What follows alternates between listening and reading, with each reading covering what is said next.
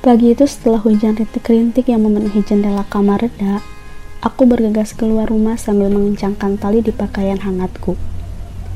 Buku dan pensil seadanya sudah kusiapkan bersama dengan earphone di dalam tas.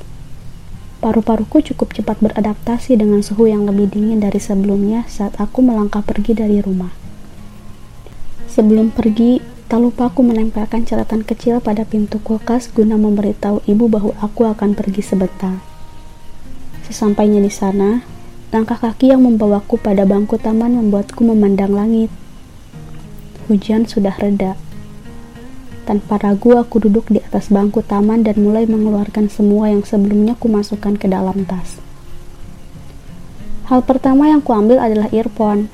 Untuk sekedar kamuflase, selebihnya aku hanya membaca lirik lagu guna menebak musik itu merdu atau tidak. Biar ku beritahu, merdu versiku adalah lirik yang indah, sedikit berbeda dengan kamu yang bisa mendengarnya langsung. Tapi ada satu hal yang tidak bisa aku tebak saat itu, keberadaan orang yang kini tengah membaca buku di kedai kopi. Sudah 2 minggu aku tidak melihatnya, keberadaannya sulit ditebak. Terkadang aku melihatnya setiap minggu, kadang juga tidak. Tapi yang pasti dia selalu memilih tempat duduk paling belakang di dekat jendela, ditemani kepulan hangat yang keluar dari cangkir putih. Namanya Taman Kopi, tempat yang selalu aku kunjungi di setiap Sabtu jam 9 pagi. Orang bilang alasan taman ini diberi nama Taman Kopi karena selain tamannya yang dekat dengan kedai kopi, juga karena filosofi dari kopi yang katanya selalu membuat nagih bagi pecintanya. Dan disinilah aku biasanya hanyut dalam dunia sendiri. Hanya ada aku dan gambarku. Juga dia yang aku lihat dari sudut taman kopi. Cangkir kopi adalah objek terakhir yang aku gambar sebelum akhirnya memutuskan untuk pulang. Bagiku, setiap orang punya simbol masing-masing di pikiran kenalannya. Bisa jadi seseorang mengenangmu dengan simbol bunga atau coklat. Bisa juga dengan buku atau kuas. Atau mungkin hal lain yang sebelumnya tidak terpikirkan olehmu. Dan karena itu pula alasanku hanya menggambar satu objek di setiap hal yang ingin aku kenang. Untuk mengingat potongan kejadian yang hanya dimengerti olehku. Seperti seseorang yang membuatku terbawa pada rasa sehangat kopi di tengah hujan contohnya. Namun semuanya jatuh begitu saja, termasuk objek yang baru saja ku gambar. Dengan cepat aku membereskan barang-barangku yang terjatuh. Seseorang di hadapanku ikut berupaya dalam membereskan kekacauan yang baru saja terjadi. Dan aku tidak perlu bisa mendengar untuk tahu orang di depanku sedang mengatakan kata maaf berulang-ulang. Aku hanya perlu seseorang untuk menyadarkanku dari mimpi jika benar ini mimpi. Lalu memberitahukan padaku untuk tidak terlihat bodoh di hadapan orang yang sedang menabrakku. Aku membenarkan mata kacamataku untuk menutupi gugup. Pemilik cangkir yang baru saja aku gambar kini berdiri tepat di hadapanku. Lagi, aku terbawa oleh perasaan aneh. Aku hanya tersenyum kikuk sambil mengisyaratkan dengan tangan bahwa aku tidak apa-apa. Dan mata itu menatapku dalam 3 detik, lalu menyunggingkan senyum sekali lagi sebelum menepuk pundak kananku lantas berlalu. Setelah pertemuanku dengannya hari itu, aku tidak lagi melihatnya di kedai kopi. Kursi yang jarang diminati orang itu dibiarkan kosong seakan hanya menerima dirinya.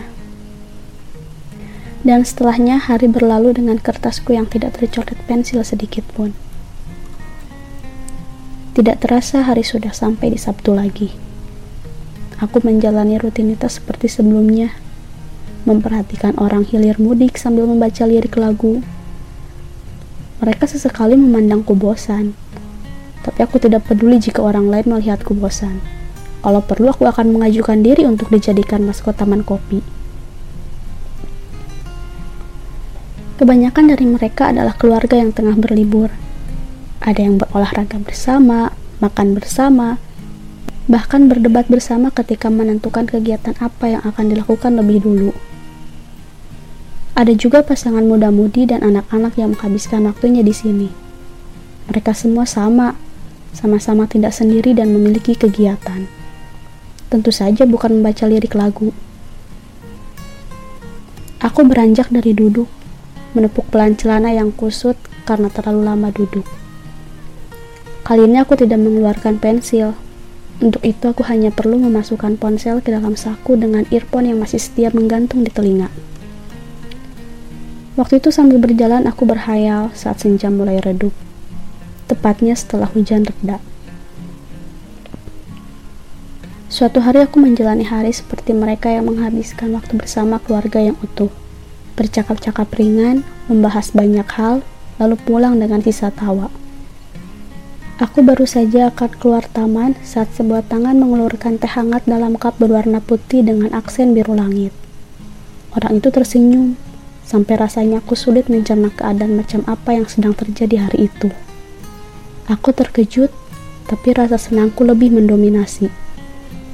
Dia berkata dan aku memperhatikan, dan ternyata dia ingin aku menerima teh yang disodorkannya, sebelum akhirnya dia menuju kursi kosong di sampingku. Teh itu rasanya hangat dan juga manis. Aku mengeluarkan pensil dan buku yang selalu aku bawa. Di atasnya aku ucapkan terima kasih untuk teh yang dibawanya. Dia hanya mengangguk lalu menatap lurus ke depan, membuatku hanya bisa melihatnya dari samping. Apa aku sudah bilang padamu bahwa aku tidak menggunakan bantuan alat dengar? Itu karena aku hanya ingin sama seperti kamu. Tapi pada hari itu, saat dia menghampiri dengan cup teh hangat, aku ingin sekali memakainya. Dia menoleh setelah 5 menit berlalu tanpa kata. Sedangkan aku sedang menyentuh alat dengar di telingaku dengan tak nyaman saat dia menoleh. Aku ingin mendengar suaranya saat itu, tapi butuh waktu lebih dari 5 menit untuk mendengarnya bicara. Tidak usah dipakai kalau tidak nyaman. Oh iya, Tristan Mahindra. Maaf untuk yang waktu itu. Itu kalimat pertamanya. Mumpung masih hangat, cepat diminum, katanya sambil tersenyum. Anehnya aku langsung meminumnya. Dia benar, memang sedang hangat-hangatnya. Ingin sekali rasanya aku bertanya kemana saja dia belakangan ini, tapi urung. Saat itu aku merasa tidak berhak bertanya apapun yang terlalu detail seperti itu. Bagaimanapun, aku dan dia hanya orang asing. Saat itu lamunanku sempat terhenti karena obrolan ringan yang Kistein mulai. Dia menceritakan sedikit tentang kesehariannya dan rasa jenuh menunggu tahun depan. Pembicaraan itu membawaku sedikit tahu lebih tentangnya. Lelaki yang keberadaannya aku pertanyakan akhir-akhir ini. Kistein bilang, saat itu dia sedang berlibur dan hanya ingin mengisi waktu luangnya bersama sang kakek yang tinggal di daerah sini. Dan setelah mendengarkan obrolan cukup lama, aku menemukan satu fakta baru tentangnya. Ternyata aku lebih muda 1 tahun dari Kistein. Sore itu saat angin menggerakkan daun dan membuatnya lepas dari ranting, juga saat burung-burung berbondong mengantar kepergian matahari, aku menjadi pendengar paling setia lelaki itu.